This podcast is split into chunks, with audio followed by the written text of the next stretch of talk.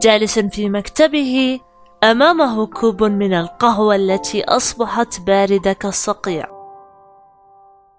شارد الذهن. عيناه البائستان لا تفارقان عقارب الساعة القابعة على الحائط. مترقبا أن تدق ساعة نهاية الدوام. وقد اكتسى وجهه بملامح الحزن العميق الذي أصبح ملازما له طيلة الوقت.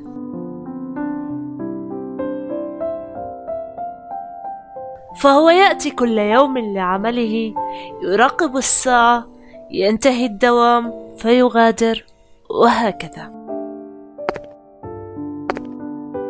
في كل يوم تقل إنتاجيته أكثر عن اليوم السابق.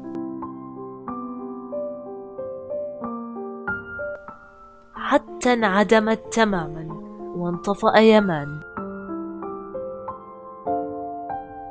يا ترى ما السبب؟ كل ذلك بسبب الكلمات القاسية التي وجهها له زميله أمجاد. أعرف سبب صادم. صحيح هي كلمات لكن رجع صداها ثقيل على القلب. فقد أصيب يمان بمتلازمة القلب المكسور. لحظة. متلازمة القلب المكسور؟ وهل للقلب المكسور متلازمة؟ أجل.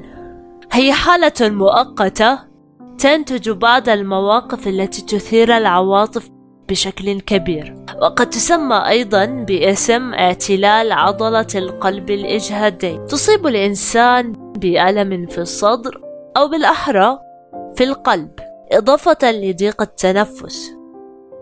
وذلك بسبب عوامل عديدة. مثلا وفاة شخص عزيز. رهاب الكلام أمام جمهور كبير.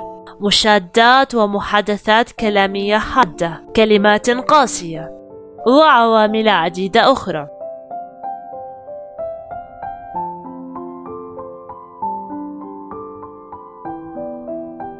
لذلك دائما على الإنسان فينا أن ينتبه جيدا لأقواله كلماته كيف تكون وقوها على غيره ليقص على نفسه أولا. فإذا ارتضى كلماته لنفسه فليقلها لغيره وإلا فلا يفعل. لأن الكلمة القاسية وقوها أصعب على النفس من الموت. وانتبه أن ترمي حديثا لا يزول أثره بسهولة وتبقى تلك الندبة بقلب أحدهم للأبد. هأترك لكم رابط المقال اللي كتبت بهالموضوع في ال description box. بتمنى الحلقة الثانية من شهد بودكاست إنها نالت إعجابكم.